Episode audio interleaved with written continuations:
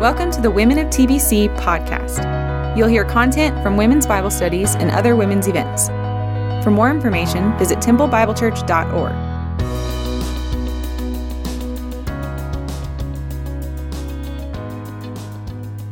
All right, I want to introduce you to the prophet Ezekiel this morning with two words, two words that really endear me to this man.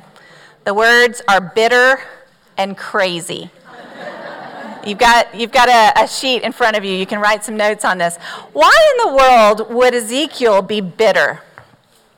Well, we learn in Ezekiel chapter 1, verse 1, that Ezekiel was taken into exile by Babylon in the second wave of exiles after Daniel and Hananiah and Mishael and Azariah. And they were settled by the Chebar Canal around 597 BC before the destruction of Jerusalem and the temple in 586 BC. Ezekiel left a pretty privileged life in Jerusalem. He was expecting to be a priest like his father, but he was called by God to be a prophet to an exiled and belligerent people. So, like Ahab here in Moby Dick, he takes on a seemingly impossible task to speak to a people whom God says will never listen to him. Look at chapter 2. I want you to open your Bibles. Ezekiel chapter 2, verses 1 through 7. Ezekiel said, And God said to me, Son of man, stand on your feet, and I will speak to you. And as he spoke to me, the Spirit entered into me and set me on my feet, and I heard him speaking to me. And he said to me, Son of man, I send you to the people of Israel, to nations of rebels who have rebelled against me. They and their fathers have transgressed against me to this very day. The descendants are also impudent and stubborn. I send you to them. You shall say to them, Thus says the Lord. Skip down to verse 6. And you, son of man, be not afraid of them, nor be afraid of their words, though briars and thorns are with you and you sit on scorpions. I think I might be a little bitter if I got that word. He said, God said, if I was sending you to foreigners, they might listen to you. But guess what? I'm not. I'm sending you to your own people. In chapter 3, verse 7, he said, The house of Israel will not be willing to listen to you, for they are not willing to listen to me. Because all the house of Israel have a hard forehead and a stubborn heart. So, as this really tender act of mercy, God does something really unique for Ezekiel. He lays out this scroll before him with writing on the front and the back of it, but not happy words. These are words of lamentation and mourning and woe. And then he tells Ezekiel to eat the scroll. You want me to what? I think I would have said, Eat the scroll? But miraculously to Ezekiel, as he ate it, the words tasted as sweet as honey. He would need that sweetness to cut the bitterness, because look down in chapter 3, verse 13. We read, The Spirit lifted me up and took me away, and I went in bitterness in the heat of my spirit, the hand of the Lord being strong upon me. And I came to some exiles and I sat where they were dwelling, deeply distressed, for seven days. I love the humanity of this guy. I think I'll just sit here, bitter and sad, for seven days. And God doesn't chastise him. God, God lets him sit there, but he doesn't leave him there. He lets him process. And then in verse 16, it says, At the end of those seven days, the word of the Lord came to me Son of man, I have made you a watchman for the house of Israel. Whenever you hear a word from my mouth, you shall give them warning from me. And to do that, God is going to ask Ezekiel to do some really crazy things. Now, over time, I think he seemed crazier and crazier, kind of like Jack's slow fade in The Shining.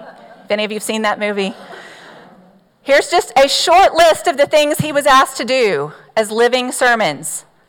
If eating a scroll wasn't enough already, At the end of chapter 3, it says that he was literally bound and tongue tied before the people of Israel, before God comes in and literally opens his mouth and gives him the words to speak. Then in chapter 4, to describe the future siege of Jerusalem, he had to cook a funky bread over a fire of manure and eat it every day for more than a year. 390 of those days, he's going to be laying on one side while he's cooking the food and eating the bread. And then he's going to flip over to the other side for 40 more days while he does this. I mean, this is nuts, you guys. on another occasion in chapter 5, he was asked to cut off his hair. He had to burn one third of it, chop up another third of it, and then scatter the other third into the wind. What? And then in chapter 24, he was commanded, this one really breaks my heart, not to mourn, weep, or cry when his beloved wife died. He could sigh, but he couldn't sigh aloud. This was to be a sign to the people that the temple was about to be destroyed. It's crazy, right? All of these things are crazy. Maybe this was the only way for God to get the, the attention of an impudent and stubborn people exiled in Babylon. Well, back in chapter 1, verse 1, Ezekiel introduced himself saying that the heavens were opened up and I saw visions of God. Well, this book has a lot of crazy to choose from, but for the rest of our time together this morning, I want us to focus on four unique visions of the Holy Spirit that were given to Ezekiel by God. The ones that we will talk about gave great hope to this obstinate, disobedient, deeply discouraged, mournful people of Israel, and I hope that they're going to give us the same kind of hope this morning. So, we will learn about the Holy Spirit this morning the Spirit who is able to move from temple to heart in chapters 1 and 10. The Spirit who's able to soften hearts of stone and turn them into hearts of flesh in chapter 36. The Spirit who's able to enliven dead bones by bringing them to life and giving them great purpose. And then the Spirit who is able to enable flourishing in this new, everlasting temple in chapters 43 to 48. So let's start this morning with the Spirit who can move. In Ezekiel 1, we saw this amazing otherworldly picture of God's glory. I hope you spent a considerable amount of time trying to talk about it this morning in your groups. I think this picture up on the screen does a good job of giving this vision some shape and some dimension that can be very helpful so that we can try to figure out what in the world it's talking about. Now, remember, chapter 1, verse 28, Ezekiel said that this is the likeness of the glory of the Lord. I think it's honestly too grand for him to try to describe in words. It was something he had never seen before, but he is going to give it his very best attempt for us this morning. So, on this picture, I want you to see how the central feature is the throne at the top of the picture. This beautiful throne with a human likeness, a God man representing Jesus who is seated there on the throne. He's encased in fire, and brightness is all around him, so much so that there's like a rainbow above him. But he's held up by this expanse or this platform. This picture helped me to envision it. So, what in the world is this expanse? I want us to think about it a minute this morning. Let's consider Genesis 1 and 2 and see if this gives us some perspective on this. Back in Genesis 1 1, we read, In the beginning, God created the heavens and the earth. And then in verse 2, God, the Spirit, was hovering over the face of the waters.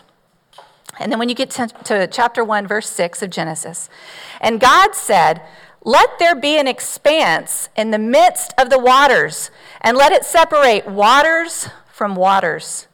And God made the expanse, and He separated the waters that were under the expanse from the waters that were above the expanse, where the Spirit of God was hovering. And it was so. in verse 8, and God called the expanse heaven. So back to Ezekiel 1 1.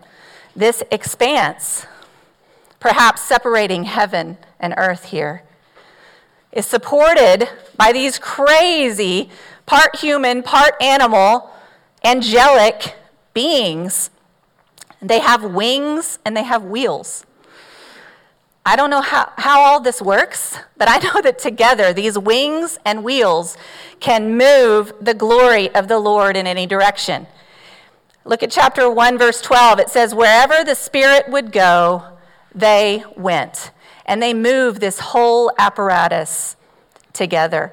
The sights and sounds that were associated with this movement were so awe inspiring that Ezekiel says that when he saw it, when he heard it, he fell on his face and he heard the voice of God speaking to him. Well, later in chapter 10, Ezekiel sees this exact same image again, describing it almost word for word in, ch- in chapter 10, verses 9 through 17, but then saying that it was residing in the house or the temple of God. But then in verse 18, chap- flip over to chapter 10, verse 18. It says, Ezekiel says, Then the glory of the Lord went out from the threshold of the house, and it stood over the cherubim.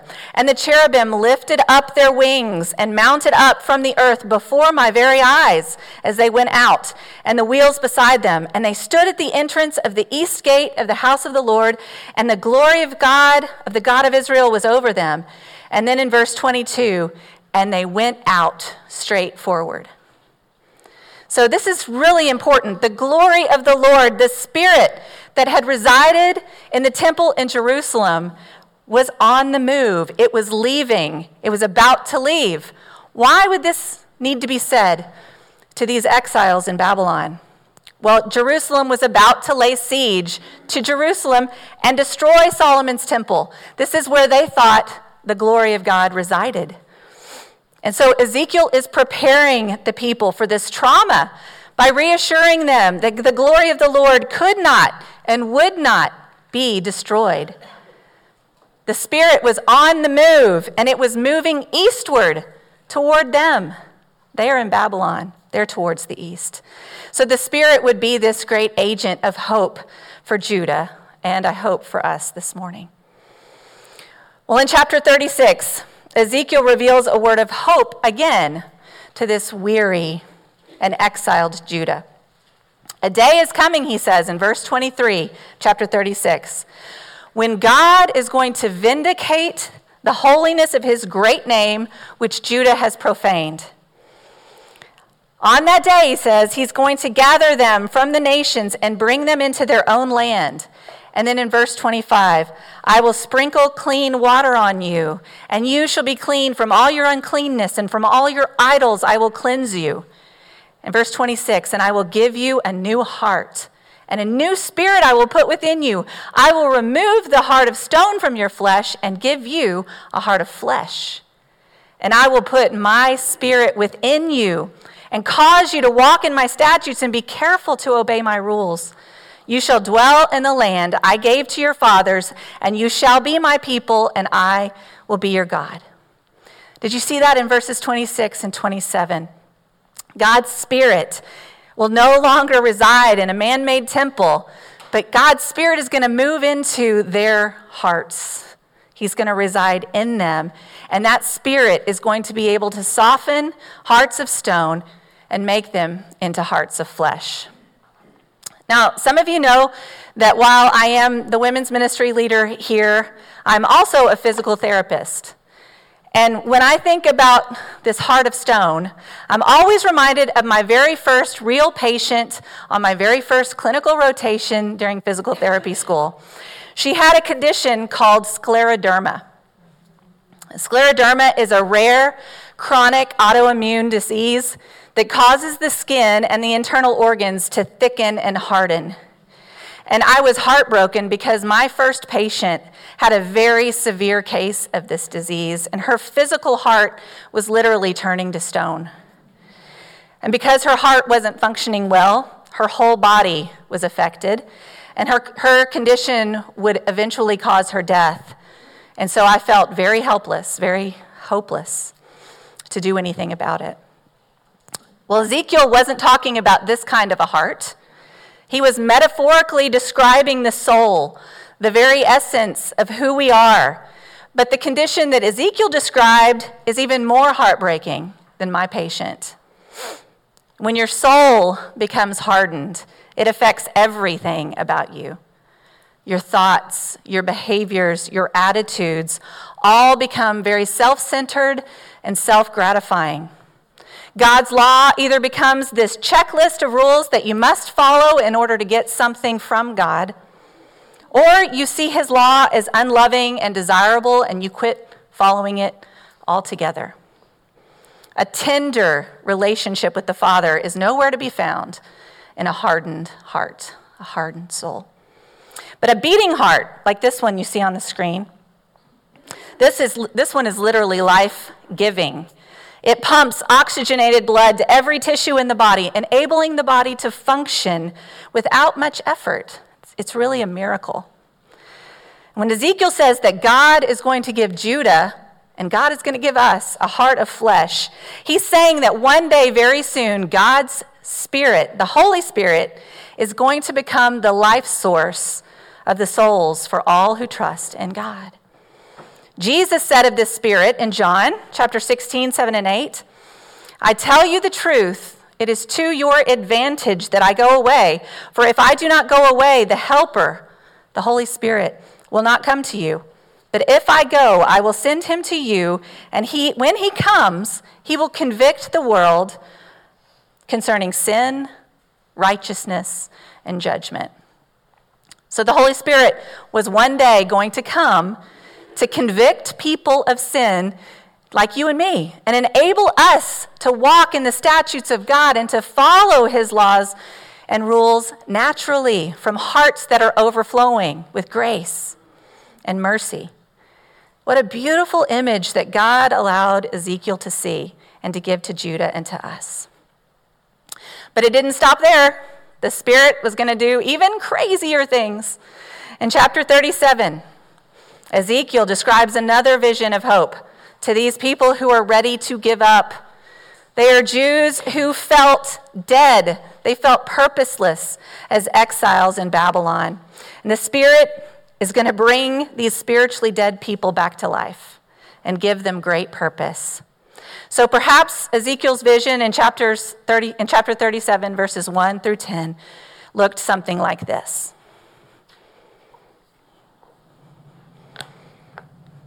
The hand of the Lord was upon me. He brought me out by the Spirit of the Lord and set me in the middle of a valley. It was full of bones. He led me back and forth among them, and I saw a great many bones on the floor of the valley. He asked me, Son of man, can these bones live? I said, O sovereign Lord, you alone know. Then he said to me,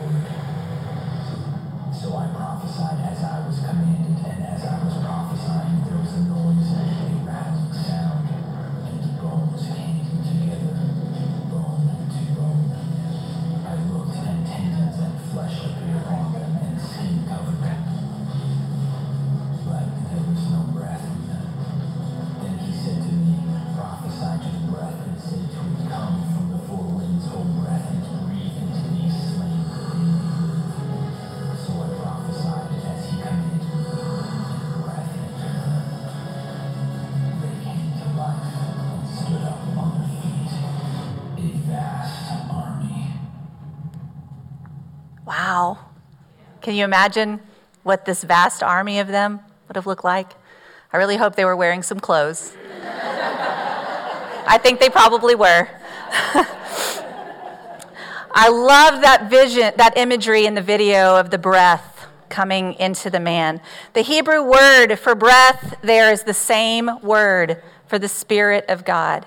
It was the Spirit of God that breathed that army to life. And it's the Spirit that would bring Judah back to life, the same Spirit that would raise Jesus from the dead, the same Spirit that is now alive in us together in this room. Let's keep reading in Ezekiel 37, verse 11. Then God said to me, Son of man, these bones are the whole house of Israel. Behold, they say, Our bones are dried up, and our hope is lost. We are indeed cut off. Therefore prophesy and say to them, Thus says the Lord God Behold, I will open your graves and raise you from your graves, O my people, and I will bring you into the land of Israel, and I will put my spirit within you, and you shall live, and I will place you in your own land. Then you shall know that I am the Lord. I have spoken, and I will do it declares the Lord. Skip down to verse 26.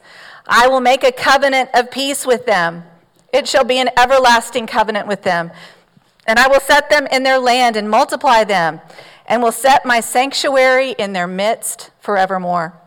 My dwelling place shall be with them, and I will be their God, and they shall be my people. Then the nations will know that I am the Lord who sanctifies Israel when my sanctuary is in their midst forevermore. So, this was a vision very specific to this exiled people whom God promised he would restore with a covenant of peace. They would get to return to Israel after 70 years of exile. They would get to rebuild the temple again, a much smaller one than Solomon's temple. He would dwell with them right there in Jerusalem again, and he would give them purpose. But Ezekiel is speaking about something that was to come hundreds of years later as well. When God would come and make his sanctuary right here in our midst, God himself would dwell with us. Emmanuel, that we sang about earlier. John 1, verse 14 says, And the Word, Jesus himself, became flesh and tabernacled among us. He brought the temple or the tabernacle right into our midst. And we have seen his glory, glory as of the one and only Son from the Father, full of grace and truth. So not only would Christ dwell with us in human form, but by his Spirit, he would make us, the church, his living, breathing army on earth, just like we saw in Ezekiel. And what would our army marching orders be? Well, Matthew 28 19 and 20 tells us Jesus charged us to go and make disciples of all nations, baptizing them in the name of the Father and the Son and the Holy Spirit, teaching them to observe all that I've commanded you. So, just like Ezekiel said, to make known among the nations that the Lord is the one who sanctifies Israel and who welcomes Gentiles in, like you and me, into the kingdom of God. So, this leads us to the final vision of Ezekiel in chapters 43 to 48, where Ezekiel sees a vision of the glory of the Lord one day entering a final temple. Not a man made temple, a temple built by God, a place where the Spirit of God will dwell with and enable flourishing with his people forever and ever. So let's look at chapter 43, verse 2. I saw the glory of God, of the God of Israel, coming from the east. Remember, it left towards the east. Now it's coming back from the east. His voice was like the roar of rushing waters. I love that idea, thinking back to the expanse. The roar of rushing waters, and the land was radiant with his glory. Verse 4 The glory of the Lord entered the temple through the gate facing east. Then the Spirit lifted me up and brought me into the inner court, and the glory of the Lord filled the temple. So Ezekiel is seeing something that looks like a temple. The glory of the Lord is filling it again. Verse 10 says that Ezekiel is to describe what he sees to the people of Israel so that they will be ashamed of their sins. This is really interesting. They're to consider this perfection. This is something different, new. It's a new kind of a temple. They're supposed to consider this perfection as a source of future hope. It's not going to be something made by man, it's going to be something built by God. Then he gets really specific with a bunch of specifications. He talks about an altar to be restored, the priesthood to be restored, and the dimensions of this temple. So it's sounding like a man made temple. But then you get to chapter 47, and something really unique happens. Water is now flowing from the temple. I like this little picture of it, just imagining it. Water is coming out of the gates of the temple and flowing down now into this temple that looks like a garden, that's like a city. And, and at the bottom of the river, there's great flourishing. This is so cool if you look at verse 47 of chapter, I mean, chapter 1, verse 1 of chapter 47. Can't get that right. Look at that together with me. The man brought me back to the entrance to the temple, and I saw water coming out from under the threshold of the temple toward the east. The water was coming down from under the south side of the temple, south of the altar. Verse 2 He then brought me out through the north gate and led me around the outside to the outer gate facing east, and the water was trickling from the south side. Then he led me to the bank of the river. Verse 7 When I arrived there, I saw a great number of trees on each side of the river. He said to me, This water flows toward the eastern region and it goes down where it enters the Dead Sea. When it empties into the sea, the salty water there becomes fresh. So cool. Swarms of living creatures will live wherever the river flows. There will be large numbers of fish because this water flows there and makes the salt water fresh. So where the river flows, everything will live. The fish will be of many kinds, like the fish of the Mediterranean Sea. Look at verse 12. Fruit trees of all kinds will grow on both banks of the river. Their leaves will not wither, nor will their fruit fail. Every month they will bear fruit because the water from the sanctuary flows to them. Their fruit will serve for food, and their leaves for healing.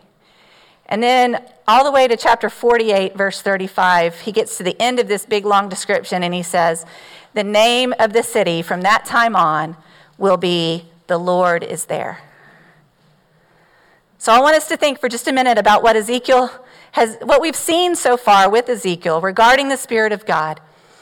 First, it has left the temple in Jerusalem that temple that will be destroyed. It's going to dwell in the hearts of God's people, where it will enable hard hearts to become softened so that they will want to follow God's law. It's going to breathe life into them, into these spiritually dead people. It's going to make them into a kingdom army. And it's, and it's still doing those two things. The Spirit is breathing life into us, softening our hearts, making us into a kingdom army.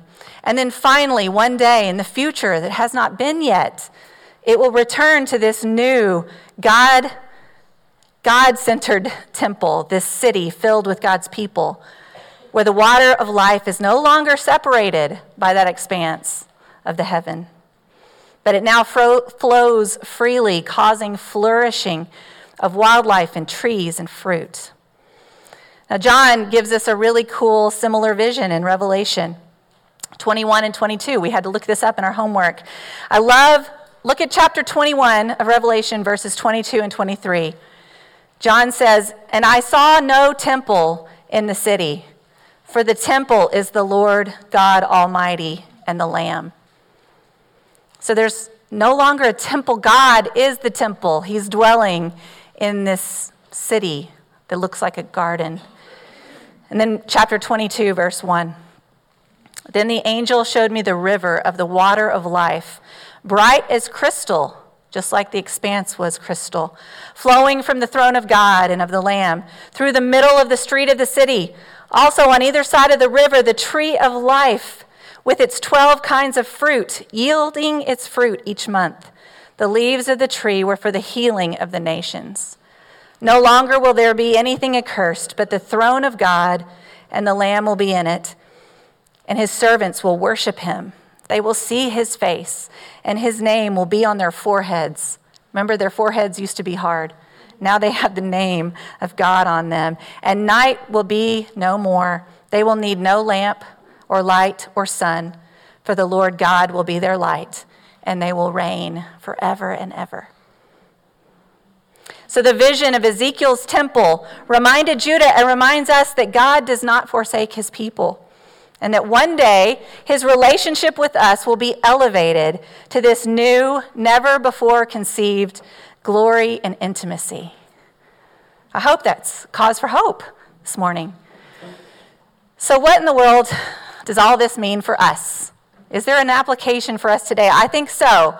I think Ezekiel's visions actually help us to understand an important part of the gospel together this morning.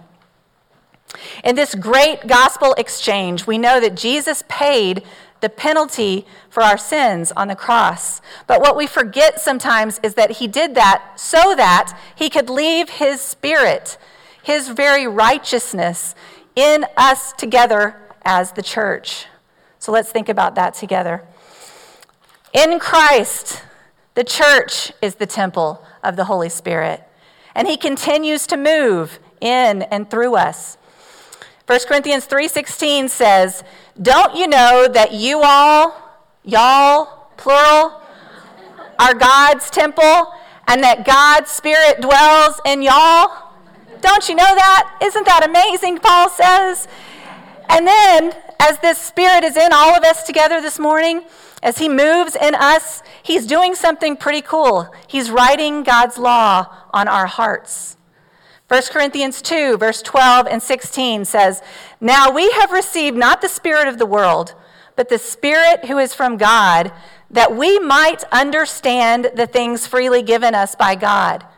We get to understand that, not on our own, together. And then verse 16 encourages us we have the very mind of Christ.